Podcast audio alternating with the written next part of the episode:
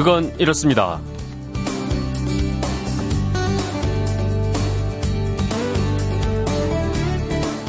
안녕하십니까 전종환입니다. 북미 정상회담을 앞두고 한반도의 시계 빠르게 움직이고 있죠.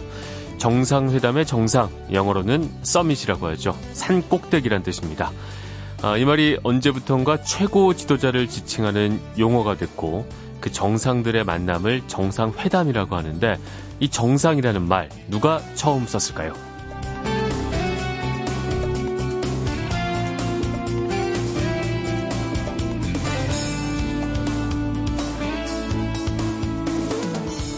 정상회담의 정상은 누가 처음 만들고 썼을까? 그건 이렇습니다. 영국을 대표하는 정치인 하면 누가 떠오르시나요? 네, 윈스턴 처칠이죠. 어, 냉전의 시대였던 1950년 처칠은 스코틀랜드 에든버러에서 연설을 하면서 소련 최고위층과의 또 다른 회담을 제의합니다. 그러면서 정상에서의 회담으로 인해 사태가 더 악화될 수 있다는 말은 이해하기 어렵다. 이런 말을 덧붙였습니다. 그때까지만 해도 정상은 등산 용어일 뿐이고 외교에서는 안 쓰던 말이었었는데요. 처칠은 3년 후인 1953년 다시 한번 최고위층 회담을 요청하면서 국가들의 정상에서 평화를 다지자 이렇게 호소했습니다. 그리고 마침 1953년 5월 에드먼드 힐러리 경이 에베레스트를 정복하면서 정상이란 용어가 대중의 의식 속에 뿌리내리게 됐는데요. 1955년 미국, 소련, 영국, 프랑스 지도자들이 제네바에서 회담을 하자 미국 시사주간지 타임이 정상에서의 회담이라고 썼고요. 그 후 미국의 정식 외고 외교 용어로 이 정상이란 용어가 채택이 된 겁니다. 아, 이 정상이란 용어 하나에도 참 많은 이야기가 숨어 있죠. 한 달도 안 남은 북미 정상회담은 또 얼마나 많은 이야기를 만들어낼지 벌써부터 기대가 됩니다.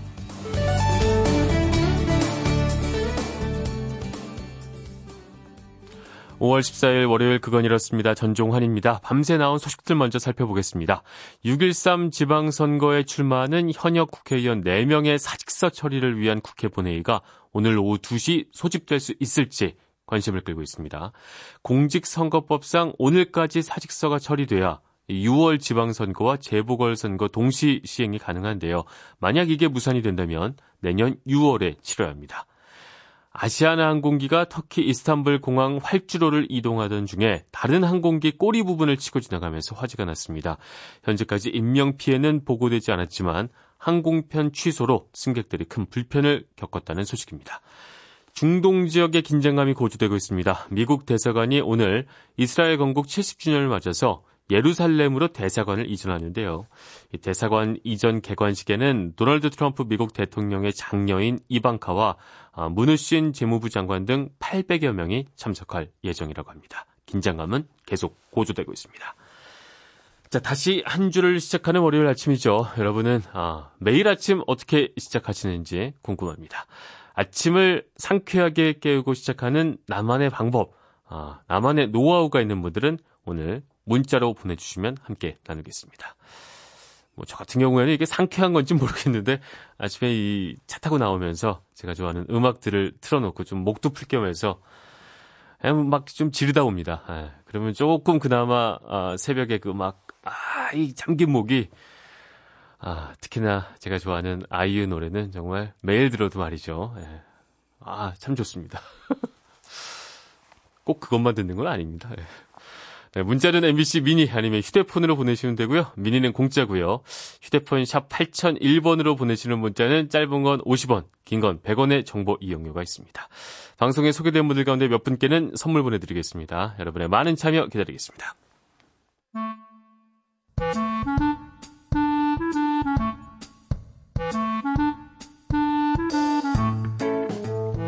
오늘을 꽉 채워줄 생활정보 알려드립니다. 오늘을 채우는 여자 곽지연 리포터 나오셨습니다. 안녕하십니까? 네, 안녕하세요. 네. 뭐 곽지연 리포터는 아침을 상쾌하게 시작하는 방법이 있나요? 물 한 잔 마시기요. 아, 음. 저처럼 뭐 이렇게 막 이상하게 출근하고 그러지 네, 않으시고요. 뭐 저도 좋아하는 음악을 듣고는 싶은데 네. 저는 건강한 아침에서 건강 정보를 듣는 게 더 좋더라고요. 아, 저와 참 비교가 되는군요. 고급스럽습니다. 네. 주말은 잘 보내셨고요. 네, 뭐 네. 주말 밤에 애들 세워놓고 밀린 TV 다시 보기 하면서 먹는 치맥 있잖아요. 아, 좋죠. 진짜 아, 좋아요. 행복한 시간인데요. 네. 아마 주말에 배달 음식 시켜 드신 분들 많으실 것 같아요. 네. 다 드셨는지 모르겠어요. 저희 집은 배달 음식 시키고 나면 항상 조금씩 남게 아, 되더라고요. 약간 남죠. 네. 그냥 버리기는 아깝고 다시 먹자니 제 맛이 안 납니다. 음. 이럴 때 유용한 정보예요. 남은 배달 음식 맛 있게 먹는 방법을 오늘 알려드리겠습니다. 네. 특히 그 배달하면 역시 뭐니 뭐니 해도 역시 치킨 아니겠습니까? 그렇죠. 근데 치킨 튀긴 거라서 아무래도 식으면 눅눅해지고 말이죠. 끝나고 나면 아, 이거 좀 아쉬운데 더 맞습니다. 먹기는 힘들고 이럴 때 좀 아, 이거 어떻게 하면 좋을까 생각을 많이 해보게 돼요. 네, 프라이드 치킨을 처음처럼 다시 바삭하게 드시려면 전자레인지는 사용하시면 안 됩니다. 전자레인지는 안 된다. 네, 대신에 프라이팬에 데우세요. 네. 프라이팬에 데우실 때 가장 중요한 건요. 기름을 두르지 않고 뚜껑을 덮고 약불에서 오랫동안 데우는 음, 겁니다. 네. 이렇게 데우면 치킨에서 기름이 그냥 자연스럽게 빠져나오거든요. 오. 바삭하게 데워지는데요. 네. 이제 중간중간 보면서 뒤집어 주기만 하면 돼요. 이렇게 하면 처음 배달시켰을 때보다 오히려 기름기가 좀 빠져서 덜 느끼하고요. 어. 바삭하니 맛있습니다. 그쵸. 아무래도 치킨 처음 먹을 때 좀 느끼한 부분이 없잖아요. 했는데 기름이 이걸 빼준다. 뭐 그런. 거군요. 네. 이게 또 아예 다른 요리로까지 만들 수도 있다고요. 네, 뭐 아니면 먹고 남은 치킨 을 살 부분만 손으로 발라주고요. 네. 어, 프라이팬에 기름 두르지 않고 데워서 이제 샐러드 채소를 씻어서 그 위에 올려 먹으면 치킨 샐러드 되고요. 네. 또 치킨 살 바른 거를 좀 작게 다지는 거예요. 여기에 김가루 넣고 밥 넣어서 주먹밥 만들어 먹어도 음, 별미입니다. 네. 이 치킨 쌀에 간장 양념이랑 넣어서 조리면 깐풍기도 만들 수 있거든요. 네, 그렇겠네요. 정말 간단하게 새로운 음. 요리를 먹는다는 느낌이 드실 거예요. 또 치킨 말고 많이 먹는 게 어, 저희 집 같은 경우에 피자인데. 피자. 예. 네. 뭐 간단하잖아요, 그죠? 근데 이거 이거 어떻게 피자도 씻고 나면 좀 그 느낌이 안 나요? 맞아요. 방법이 있을까요? 어, 남은 피자는 보통 잘 싸서 냉동실에 넣었다가 데워 드실 거예요. 네. 근데 이렇게 먹으면 다른 부분들은 괜찮은데 빵 도우 부분은 딱딱해지거든요. 네. 이제 아무리 데워도 부드러워지지가 않습니다. 이때 음. 좋은 팁이 있는데요. 네. 데울 때 전자레인지 안에 물 한 컵을 넣어서 함께 돌려주는 어. 거예요. 피자는 전자레인지군요. 근데 네. 물한 컵은 왜 넣는 거죠? 어, 사실 오븐에 데우면 더 맛있긴 한데 아. 오븐에 데우면 시간이 아무래도 오랫동안 오래 걸리잖아요. 네. 이제 전자레인지에 간단하게 데우신다면 이때는 물 한 컵을 넣어주시잖아요. 그러면 그 수증기 습기 때문에 그 피자 도우가 아, 부드럽고. 쫀득해져서 아주 맛있습니다. 네. 대신 돌리는 시간은 그냥 돌릴 때보다 한 1, 2분 정도 더 늘려주시고요. 네. 전자레인지용 컵에 물을 넣어서 함께 돌려주시고요. 네. 족발은 어떻게 하면 좋을까요? 이게 뭐 아침부터 지금 계속 모든 얘기만 하고 있는데. 족발도 맛있잖아요. 그럼요. 네. 우선 족발이 남으면 어떻게 하세요? 그냥 어떻게 보관을 하세요? 저는 한번 족발 볶음밥을 해 먹은 적도 있었어요. 오. 살을 착 이게 채 썰어 갖고 네. 그걸 갖다 밥에다 탁 해서 비벼 먹으니까 어, 그 은근히 맛있더군요. 음, 제가 해서 그렇군요. 먹었습니다. 네, 그것도 한번 저도 한번 해 봐야 되겠는데요. 네. 아무래도 이제 족발이 남으면 이거 보관을 하실 텐데 용기 그대로 보관하시는 분들 많으시거든요. 네. 근데 남은 족발만 꺼내서 비닐랩에 따로 싸서 밀폐해서 보관을 아, 해 두세요. 네. 이제 공기가 닿으면 족발의 생명인 콜라겐이 굳어진다고 하거든요. 아, 우리가 족발을 먹는 이유 중에 하나가 이 콜라겐 때문인데 맛이 없으면 안 되잖아요. 그렇죠. 비닐랩에 싸서 밀폐해서 보관해 두고요. 이렇게 보관한 족발은 다시 데울 때 절대 전자레인지에 데우면 안 됩니다. 아, 이게 뭘 어디다 데우냐가 참 중요한 거네요. 네. 족발을 전자레인지에 데우면 돼지 특유의 비린내가 나면서 그 쫀득한 콜라겐 부분이 흐물흐물 막 흐르거든요. 어. 그러니까 남은 족발을 다시 따뜻하게 데울 때는 중, 중탕으로 데우는 게 좋은데 중탕. 이제 깨끗한 위생 비닐팩에 아까 그 싸놓은 족발을 그냥 넣고요. 네. 묶어주세요. 음. 그볼 하나 준비해서 여기 따뜻한 물을 채우고요. 여기 담가주기만 하면 되거든요. 아니면 물을 펄펄 끓여서 이제 유리 용기 안에 남은 족발을 넣고요. 한 10분 정도를 데워주면 됩니다. 네. 먹다 남은 과자도 좀 눅눅해지는데 이것도 방법이 있다고요? 이건 또 전자레인지예요. 이것도 전자레인지예요. 어, 과자는 전자레인지에 네. 살짝 1분 정도만 돌려주면 다시 바삭바삭해지고요. 이제 과자 봉지 안에 각설탕을 한두 개 넣어두잖아요. 그럼 제습제 역할을 해줘서 끝까지 바삭바삭하게 이제 보관하실 수가 있습니다. 이외에도 남은 보쌈 고기 같은 경우에는 김치찌개에 넣어주면 맛있고요. 음. 이제 만두가 남았다면 물에 한번 담갔다가 전자레인지에 돌려주면 다시 말랑말랑한 만두를 드실 수 있을 거예요. 네. 이게 전자레인지를 쓰냐 마냐가 참 중요한 것 같고 말이죠. 치킨 치킨은 어쨌든 기름 두르지 않고 약불에 요것만 기억을 해도. 그렇죠. 네. 가장 많이 먹는 게 치킨이니까 좋은 정보가 될 것 같습니다. 네. 네, 지금까지 오늘을 채우는 여자 곽지연 리포터, 리포터였습니다. 오늘 정보 고맙습니다. 네, 고맙습니다. 마이클 잭슨 빛 이의 패러디 곡이라고 합니다. 아, Weird Al Yankovic의 Eat It입니다.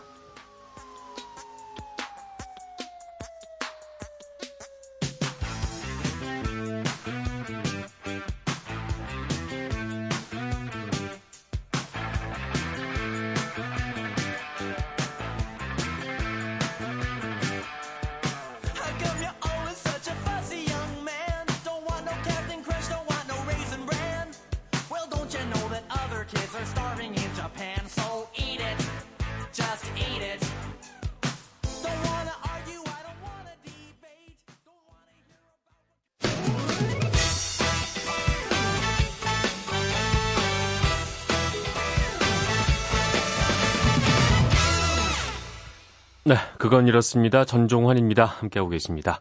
어떤 교수님이 이런 말씀 하시더군요. 아, 이 세상에서 가장 빛나는 것은 약자의 고통과 비참의 역사를 기억하는 것이다. 아, 특히 살아남은 자들에게는 이 무고하게 희생된 사람들을 기억해야 될 책무가 있겠죠. 세월호 유가족 편지 전시회가 MBC 본사에서 열리게 됩니다. 아, 전시회 이름이요. 너희를 닮은 시간인데요. 세월호 가족 꽃잎 편지 등 약 120점의 작품이 전시가 될 예정입니다. 모레 5월 16일부터요. 30일까지 두 주 동안 서울 상암도 MBC 본사 1층 로비에서 열리는 이 전시회는 아, 무료로 관람이 가능합니다. 시간 되시는 분들은 한번 찾아오셔도 좋을 것 같습니다. 자, 오늘 여러분께 부탁드린 문자 주제 아, 아침을 상쾌하게 깨우고 시작하는 나만의 방법 음, 나만의 노하우 알려달라고 부탁을 드렸습니다. 박영자 씨 미니 들으면서요 15층 계단 3번 오르고 아 15층 계단을 3번이요 주차장 한 바퀴 돌면서 시작합니다. 아 운동으로 시작하신다고 보내주셨고요. 소병국 씨는 새소리로 알람을 해놓고 일어나 일어나서요. 아 일어나기 5분 전부터 고양이 자세를 하고 이리저리 조금씩 움직여서 일어납니다. 고양이 자세가 좋다고 해서 가능하면 매일 하고 있습니다. 고양이 자세는 정확히 뭐죠? 이게 요가 하듯이 아 자, 참 꼴사납네요. 지금 저희 담당 PD가 지금 갑자기 고양이 자세를 보여준다면서 테이블 위로 올라가고 고양이처럼 이렇게 누우는 자세를 해줬는데 뭔지는 알겠습니다. 약간 요가 자세처럼 이렇게 이렇게 앞 상반신을 쫙 이렇게 펴면서 요걸 하면서 일어난다고 말씀을 해주셨습니다. 네, 참 열심히 합니다. 우리 담당 PD. 네. 4798님, 새벽에 출근하는 버스기사입니다. 아, 눈 뜨자마자 양치하고요. 전날 우려둔 시원한 녹차를 마십니다. 그럼 정신이 번쩍 듭니다. 323 하나님, 초등학교 6학년 아들의 방법인데요. 좋아하는 게임 출첵한 다음에 15분 동안 게임합니다. 정신이 번쩍번쩍 든대요. 야, 이게 참 좋은 방법이긴 한데 부모님 입장에서 보기에는 아, 아침, 아, 뭐 또 인정을 해야죠. 예. 인정해야겠죠. 네, 1797님. 자고 있는 아들, 딸에게 뽀뽀를 하고 일하러 갑니다. 아들, 딸 얼굴 보기 최고의 아침을 보내는 방법입니다. 맞습니다. 마지막으로 9124님. 물 한 잔 들이키고, 아, 어제 일에 대한 감사 일기를 씁니다. 아오, 감사 일기까지. 그리고 전종환의 그건 이렇습니다를 듣습니다. 아, 마지막에 하트까지 보내주셨습니다. 감사합니다. 여러분의 활기찬 아침을 위해서 열심히 하도록 하겠습니다. 청취자와 함께 만들어가는 그건 이렇습니다. 전종환입니다. 잠시 후에 돌아오겠습니다. 왜라는 말을 다른 나라 사람들은 어떻게 소리낼까요? 세상의 모든 왜라는 궁금증에 대한 대답을 들려드립니다. 궁금증에 대한 가장 친절한 설명서. 그건 이렇습니다.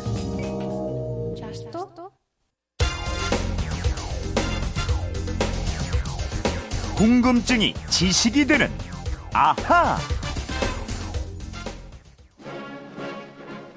닉슨 미국 대통령은 2월 21일 북경 공항에 도착, 현직 미국 대통령으로서는 처음으로 중공을 방문했습니다.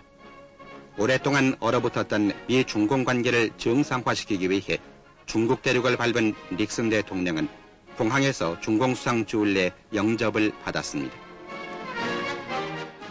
네, 1970년대 미국 닉슨 대통령이 당시 중공, 그러니까 지금의 중국을 방문하는 뉴스를 보도하는 대한뉴스 함께 들어보셨습니다. 자, 휴대폰 뒷번호 6446님이 이런 문자 주셨습니다. 이제 곧 북미 정상회담이 열립니다. 과거에도 세계적으로 정상회담이 많이 열렸는데 역사에 오래 남는 정상회담 어떤 것들이 있을까요? 궁금증을 보내주셨습니다. 네, 오늘도 변함없이 궁금증 해결사 오승훈 아나운서 나와 있습니다. 안녕하세요. 안녕하세요. 네. 저희 정상회담 외교라는 게 재밌는 게 네. 사실 올 초만 해도 북한과 미국이 서로 막 으르렁거렸잖아요 정상끼리 네. 핵개발 핵무기 발사 위협 발언 해대고 뭐뭐 너는 뭐 어떤 사람이다 막 험한 말 하다가 그렇죠. 이제 딱 한 달 후면 얼굴을 맞대는 거 참 재밌어요. 네, 외교가 재밌죠. 네. 그래서 외교의 역사는 인간의 역사만큼 오래됐다고 할 수 있습니다. 네. 하지만 과거에는 지금 우리가 알고 있는 정상회담은 거의 없었고요. 음. 사신이나 사절이 가서 서로의 의사를 교환하곤 했죠. 아, 그쵸. 정상에 굳이 만나지 않았다. 이런 거겠죠. 네. 그래서 역사에 남을 정상회담 주로 20세기 이후로 국한될 수밖에 없을 것 같아요. 네, 특히 20세기 1900년대에는 세계 대전이 두 차례나 일어났고요. 네. 그 이후에는 냉전이라는 이름으로 긴장 관계가 계속됐기 때문에 그렇죠. 정상회담을 할 일이 많아졌습니다. 음. 그 시작은 1930년대로 보고 있습니다. 네, 본격적으로 1930년대 시작됐다. 어떤 회담이 문을 열었나요?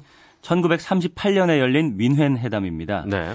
어, 영국의 체인벌린 수상이랑 나치 독일의 히틀러 등 어, 4개국 정상이 만난 음. 회담인데요. 네. 이 체인벌린이 독일과의 전쟁을 피하기 위해서 히틀러의 요구를 들어줬습니다.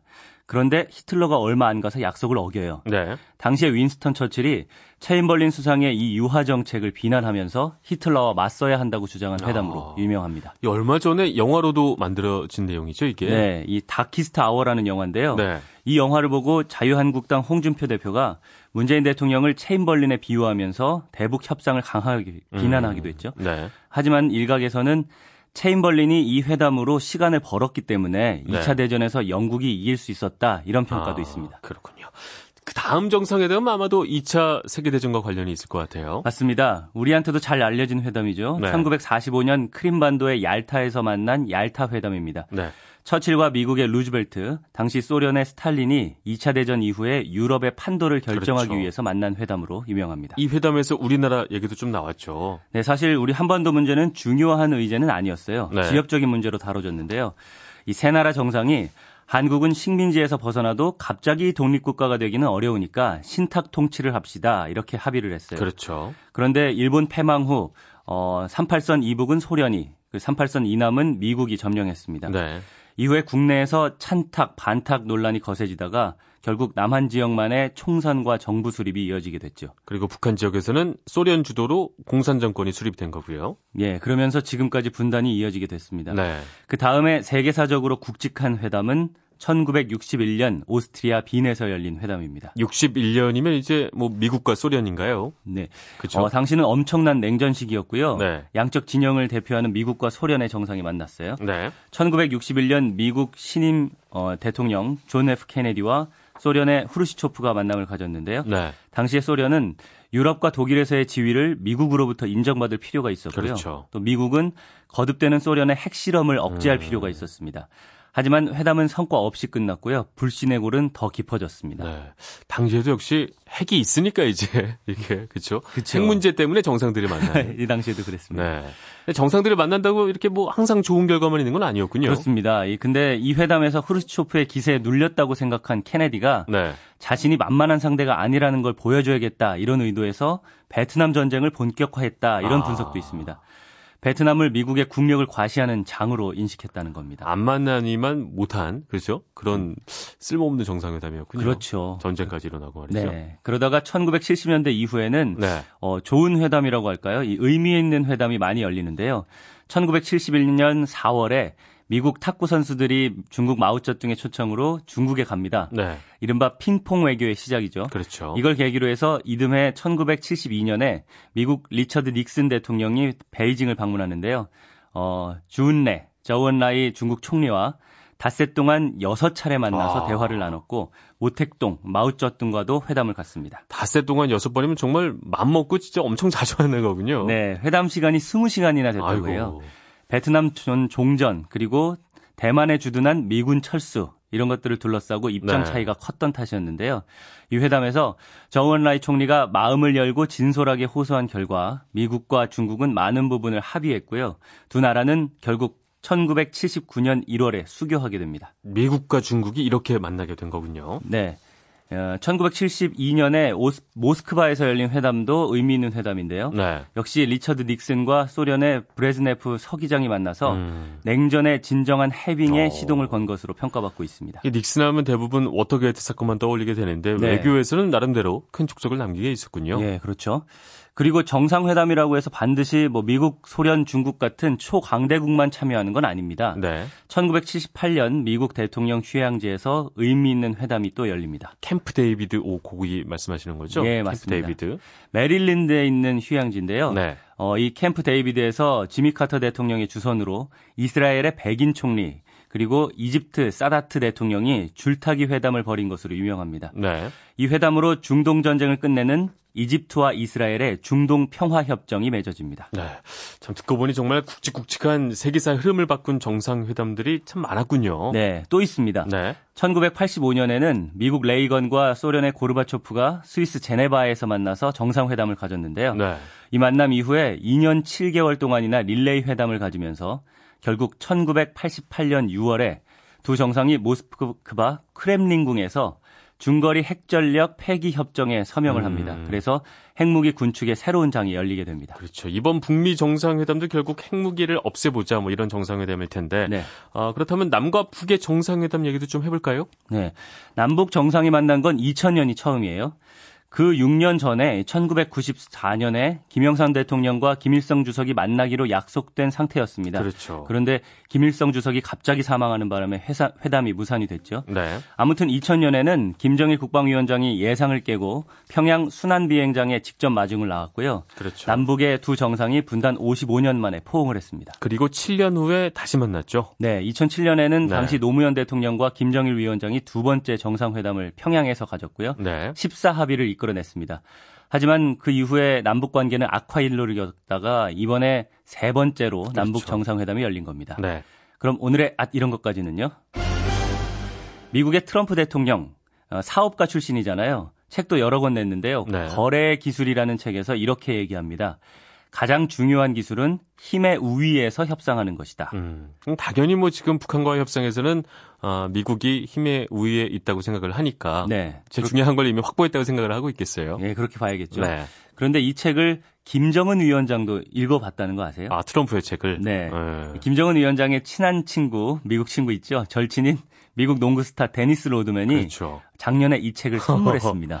야, 그럼 요 책 보고 나서 이제 어떻게 회담을 할지 좀 네. 고민을 많이 하고 있겠군요. 그렇죠? 그럴 수도 있을 것 같아요. 알겠습니다. 6446님의 질문 덕분에 정상회담 앞두고 흥미로운 지식들 좀 충전해 간 느낌입니다. 준비한 선물 보내드리겠고요. 궁금증에 지식이 되는 아하 오승훈 아나운서였습니다. 말씀 고맙습니다. 감사합니다.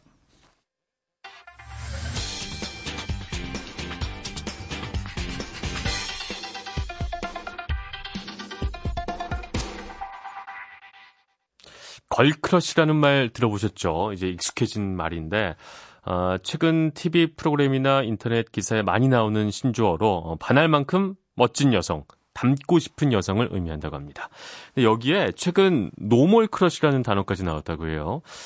girl crush는 알겠는데 normal crush는 대체 뭘까? 아, 궁금한 키워드를 알아보는 키워드 인터뷰 코너. 대체 normal crush는 뭔지 하재근 문화평론가와 이야기 나눠보겠습니다. 안녕하십니까? 예, 안녕하세요. 네. 아, normal crush, 아, girl crush에서 약간 변형인 것 같은데, 일단 뭐 평범한 crush 뭐 이런 건지, 어떤 뜻인가요, 이게? 예, 그러니까 보통이라는 뜻의 normal하고 네. 반하다라는 뜻의 crush를 합성해서 네. 보통에 반한다. 네. 그러니까 이제는 뭐 이렇게 남보다 앞서서 출세하고 튀거나 화려하게 살지 않고 네. 그냥 보통스럽게 음. 평범하게 살면서 일상 속에서 작은 만족을 찾겠다. 네. 그러니까 옛날식으로 이야기하면 안빈 낙도, 그렇죠. 안분 지족, 요즘식으로 이야기하면 소확행, 소소하지만 확실한 행복 그렇죠. 이런 걸 추구하, 추구하 겠다 아. 그런 뜻이라고 볼 수 있습니다. 네. 결국에 뭐 보통의 것, 평범한 것들에 좀 빠져들고 있다. 지금 현재 우리가 말이죠. 그렇게 볼 수 있을 텐데, 어떤 점에서 그런 걸 좀 찾아볼 수 있는 걸까요? 예, 그 요즘에 패션도 네. 놈코어라고 해가지고 네. 이게 특이하고 화려한 패션이 아니라 그냥 일상복에서 어떤 멋을 찾는 네. 그런 패션이 나타나고 있고 아. 그리고 또 젊은 세대가 요즘에 인생 역전 성공 스토리보다 네. 일상의 소소한 즐거움을 담은 콘텐츠를 선호한다라고 해가지고 네. 뭐 윤식당이라든가 효린의 민박, 나 혼자 그렇죠. 산다 네. 이런 것들이 인기를 끈다든지 그리고 또 요즘에 또 핫플레이스라는 데가 네. 이제 그 홍대 가로수길 경리단길 이런 그 유명하고 뭐 화려하고 이런 데보다는 평범한 도시의 골목길을 선호한다라고 맞아요. 해서 이런저런 골목길에 뜬다든지 그리고 작년에 화제가 됐던 게 어느 예능 프로그램에서 이경규 씨가 네. 초등학생한테 나중에 커서 훌륭한 사람이 돼야지 이렇게 이야기하니까 네. 이, 그 이효리 씨가 옆에서 뭐 훌륭한 사람이 되냐 그냥 네. 아무나 돼라고 했는데 음. 거기에 2030 세대가 굉장히 호응하면서 네. 그래 이제는 아무나 돼서 편하게 사는 게 좋지 네. 이런 식의 흐름들이 나타나고 아. 있는 겁니다. 이게 어찌 보자면 훌륭하게 된다는 게 보통 어려운 일이 아니니까 그냥 우리는 네. 행복하게 살기 좀 내버려 두세요 이런 느낌 같기도 한데 어쨌든 그 무리하지 않고 살아가고 그렇게 평범한 것에서 최근에 많은 사람들이 행복을 느끼고 있다 이렇게 볼 수 있는 거겠군요. 그렇죠. 그 한 조사에서 2030 세대가 네.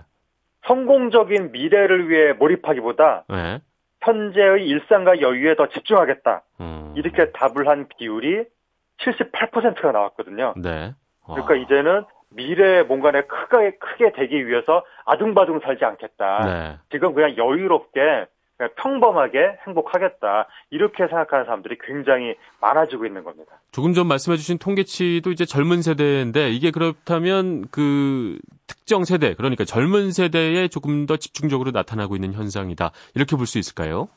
예, 젊은 세대한테 나타난 현상이고 기성 세대 같은 경우에는 이거랑 반대의 가치관이 있었죠. 지금 현재를 희생하더라도 허리띠를 바싹 졸라매고 열심히 노력해서 미래에 잘 되겠다. 그렇죠. 그러한 생각이 있었는데 훌륭한 사람이라고 현재- 얘기 많이 했었고 말이죠. 그렇죠. 예. 근데 현재 20대 같은 경우는 네. 뭐 나중에 훌륭한 사람 된다, 뭐 큰 돈을 번다 이런 거 중요하지 않고 네. 지금 여유롭게 사는 게 중요하다. 네. 그리고 고소득이라든가 사회적인 명예 이런 것들은 중요하지 않다. 음. 그렇게 생각하는 사람들이 젊을수록 더 강하게 많아지고 있는 겁니다. 그럼 결국에 그 집에서 밥을 먹을 때도 부모님은 자꾸 네. 야 중원아 훌륭하게 되라 이렇게 말씀하시는데 저는 그냥 그냥 살래요. 전 오늘이 좋아요. 저는 평범한 게 좋아요. 이런 대화가 계속 되다 보면 말이죠.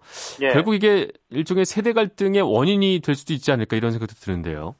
그렇죠. 아무래도 이제 어른들은 계속 뭐 훌륭한 사람이 돼야지 커서 지금 그렇게 에, 그 여유롭게 살면 어떡하느냐 이런 식으로 이제 아, 그 젊은 세대를 체근을 하고 네. 젊은 세대 같은 경우에는 그런 것을 이제 뭐 부질없는 잔소리라고 여기고 그렇죠. 나는 그냥 현재 뭐 아무나 되겠다 여유롭게 살겠다 이런 식으로 되면 네. 이게 각각의 집안에서 세대 갈등이 될 수도 있어서 그렇죠. 그러니까 요즘에 이제 기성 세대가 아 젊은 세대는 또 그러한 가치관을 가지고 있구나 네. 어느 정도는 좀 이해해줄 필요도 네. 있는 것 같습니다. 네. 근데 유독 지금 2018년 현재 젊은 세대에게 이런 현상이 나타나는 이유 어, 어디 있다고 분석을 하시나요?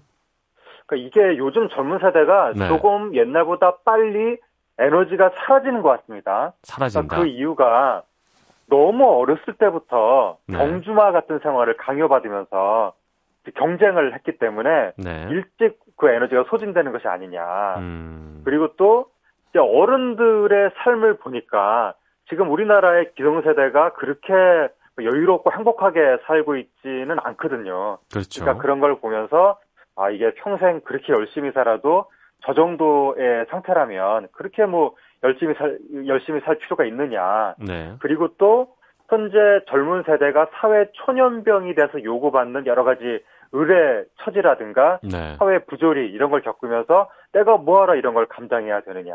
음. 그리고 또 요즘에 사다리가 붕괴됐다고 해서 네. 그 젊은 세대가 굉장히 열심히 노력해도 어차피 계층. 상승이 음. 힘들기 때문에 네. 그렇다면 열심히 노력할 필요가 있느냐. 젊은 세대 젊은 시간을 다 어, 희생해서 열심히 노력해도 기껏해야 얻을 수 있는 게 아파트 한 채 살까 말까 이건데 아파트 한 채 안 사고 말지.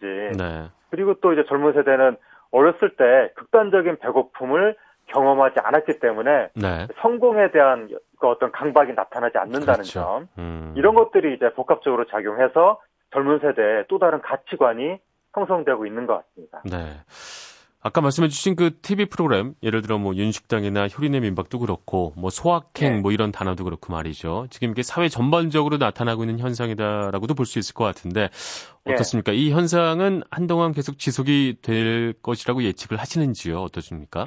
그러니까 이게 단순한 어떤 뭐 취향의 유행 이런 차원이 아니라 네. 그 사회 조건의 변화에 따라서 젊은 세대한테 광범위하게 나타나는 인생관의 변화, 가치관의 변화 이런 양상이기 때문에 네. 이거는 뭐 뭐 이 어떤 순간의 트렌드가 아니라 상당히 오랫동안 지속될 사회의 한 흐름이 아니겠는가 네. 이렇게 생각이 되는데 음. 이게 또 우려가 되는 게 네. 그러니까 젊은 세대가 이런 식으로 어떤 그 미래보다 향상되겠 향, 향상되겠다는 열정 그렇죠. 이런 거를 잃게 되면 이게 우리 사회의 어떤 진취적인 기상이라든가 발전의 역동성, 발전의 에너지 이런 것들을 얻기가 힘들어지지 않겠는가? 이미 일본 사회에서는 좀- 꽤 그런 현상들이 우리보다 조금 더 일찍 나타나고 있지 않았나요? 그렇죠. 일본에서도 젊은이들이 뭐 달관 세대라고 그렇죠. 해서 벌써부터 달관한 듯이 행동한다. 네. 그런 게 사회 문제가 됐었는데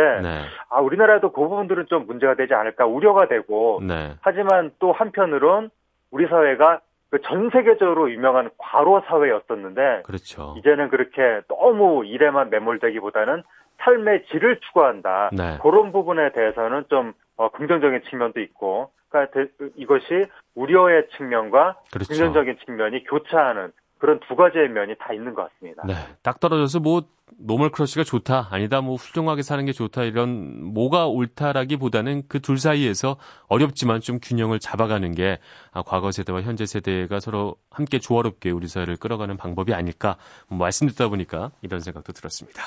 예. 네, 지금까지 평범한 것들에 눈을 돌리게 된 현상 normal crush에 대해서 하재근 문화평론가와 이야기 나눠봤습니다. 말씀 고맙습니다. 네, 감사합니다.